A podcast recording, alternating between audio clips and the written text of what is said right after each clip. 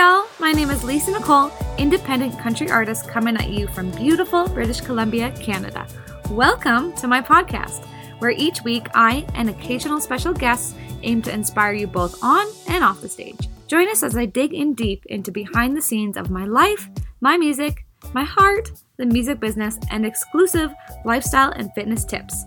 Now settle up and thank y'all so much for tuning in. Okay, you guys, how is everyone doing out there? I guess we're in about our third month of self isolation from COVID. At first, it felt like a bit of a holiday almost, hey? Even for myself, I can honestly say I binged a lot on Netflix and overate in those first few weeks. Not only did I overeat, but I ate things I don't normally eat and foods that don't fuel me and instead cause me to feel tired, lazy, and a bit heavy. Add in the fact that I haven't been able to do my regular CrossFit workouts, and it's been a bit of a doozy. and some people went in the opposite direction because, of course, everyone is different with how they cope. Today, I wanted to chat about changing diets throughout this whole thing and coping with an eating disorder or disordered eating during a pandemic. As you know, I've really had my ups and downs, trials and tribulations, and points in my life where I've been on cloud nine and on cloud zero regarding diets. Hate that word.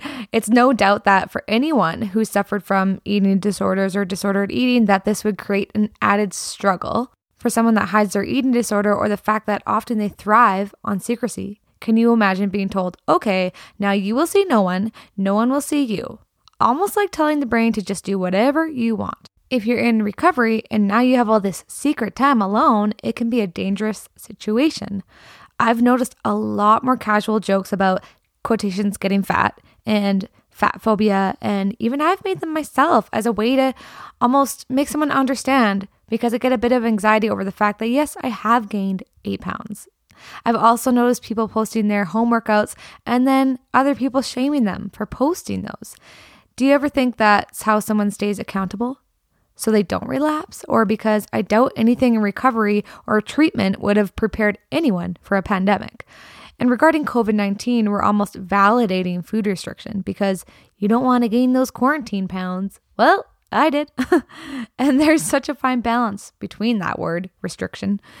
We want to restrict, we don't, we do, we don't. For instance, right now, I kind of am restricting myself because I'm doing it for a reason that I was going down a bad path of very old bad habits. So here's a small bit of history for me leading up to COVID. And before I go into all of this, I just want everyone to know I don't ever judge anyone for anything because I know everyone is dealing differently. And this is my story and how I feel, and that's it. I won't go way back in my history. You can actually listen to episode 12 called Peanut Butter, CrossFit, and an Eating Disorder for that. So I had been doing keto about April 2018 until about January 2020. My body loves it. Keto is high fat, moderate protein, and low carbs. And again, some people may differ on how many carbs they have. And then early 2019, I added tracking my macros for about a year. That means I was weighing every morsel from coffee to cucumbers that went in my mouth as best as I could. But after a while, I couldn't eat another spoonful of coconut oil and peanut butter. Yep, I said it. I was getting tired of peanut butter. And to top it off, I was obsessing way too much over weighing my food and then in return eating cold dinners. So I thought I'd give my mind and body a break from obsessing over food and to just eat. That's it. Seems so simple, right? Just eat mindfully. Throughout all of this, I've always fasted. That tool I love. Intermittent fasting, eh, if I said that word right, is an eating pattern where you cycle between the last time you ate and when you break your fast. It's great for non workout days, travel days, and every day. There are a few different methods. I myself have only ever fasted maximum 24 hours, and in general, my fasting period is between 17 to 19 hours before I break my fast, depending on if I've worked out or when I got hungry. Before COVID hit, I was down this path of enjoying life, enjoying food, while still not overdoing it and still fasting and still exercising. I was eating my favorite fruits again because, of course, on keto, you don't eat much fruit, and having huge salads. I love salads but I was also allowing myself to have a few things here and there that I normally wouldn't, like a fresh homemade bun right from the oven. Yes, please. oh, and I also tried um, gluten free Annie's for the first time. Oh my gosh, delish. And also being on the road, it gave me so much less anxiety about staying with other people and always being worried about what they would have for dinner or what they might make and that I couldn't dare eat it. But when I got home from my canceled tour is when things slightly spiraled a tad. Not only was I depressed from having to cancel my biggest publicity tour for my best song, I also didn't have my regular routine to come home to to keep me accountable. At first, like I said, I honestly had days of binging on Netflix, overeating on popcorn, ice cream, too many carbs. But okay, hold up. That's okay. It's okay because that's how I was dealing with everything. So, yes, if you're having a hard time right now, that's completely valid. There's a point where you're eating more because your body is adapting to protect you.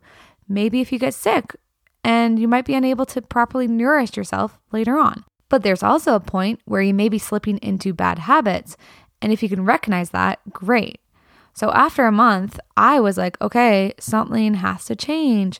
Naturally, I lost strength from not being at CrossFit five days a week, but my home CrossFit workouts were feeling hard. I was feeling tired and heavy and just not myself. But the thing is, I didn't let that one month, which was still long, but I didn't let it turn into three months. I will tell you, I watched the scale go up and up. And at first, I was like, okay, five pounds, not that bad. But near the end, I gained upwards of eight pounds ish.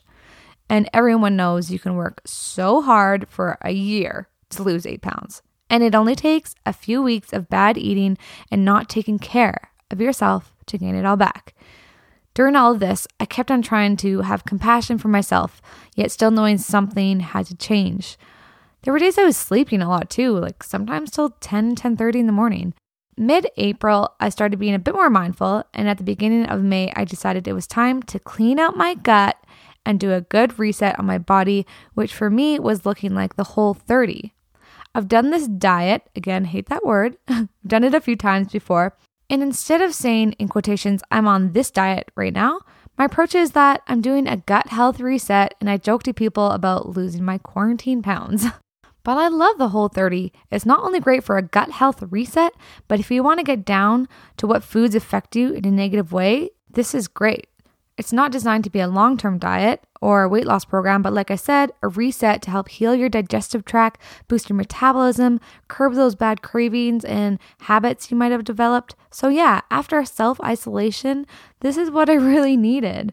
A lot of people just don't even realize that even the, in quotations, healthy foods may be reacting to your body in a negative way. And until you cut those foods out for a short time, you wouldn't know. So if you don't know the whole 30, and I took this right from the website, but basically you eliminate craving inducing, hormone unbalancing, gut disturbing, inflammatory food groups for 30 days straight and see what your life, body, and self confidence could look like. You let your body start to heal and recover from whatever effects those foods may be causing. So, without getting into the nitty gritty science behind it, you can definitely Google all that. But you take out the sugar and sweeteners, grains of any kind, alcohol, dairy, legumes, and furthermore, carrageenan, MSG, and sulfites. What you do eat is real whole food meat, seafood, eggs, vegetables, fruit, natural fats, and all the spices and herbs. But that doesn't mean because potato chips are made from potatoes, you can stack on potato chips. They also encourage not to create those healthy treats out of Whole 30 approved ingredients because that's basically defeating the point and won't exactly lead to a habit change. I myself have already noticed a couple weeks in my energy, focus, and I'm waking up earlier. When your 30 days are up, then it's time to carefully reintroduce those foods you've been missing while paying attention to any changes in your health, habits, or your mindset. Like, are you feeling tired again? Maybe you reintroduce dairy or gluten and you're feeling bloated. Pay attention to your skin. Is it breaking out? And what did you eat, right? And even your joints. The time you take to reintroduce specific foods teaches whether or not they are having a negative impact on you. And not only that, ideally, it will help with the emotional mindset you have with food and also help to curb those cravings. I'm still fasting most mornings until 12 to 2 p.m. And good news is coffee is totally 100% approved. I've never been huge on putting cream or even sugar in my coffee ever, so this is already an easy one for me. But what you could do is maybe try adding cinnamon. I've done that before.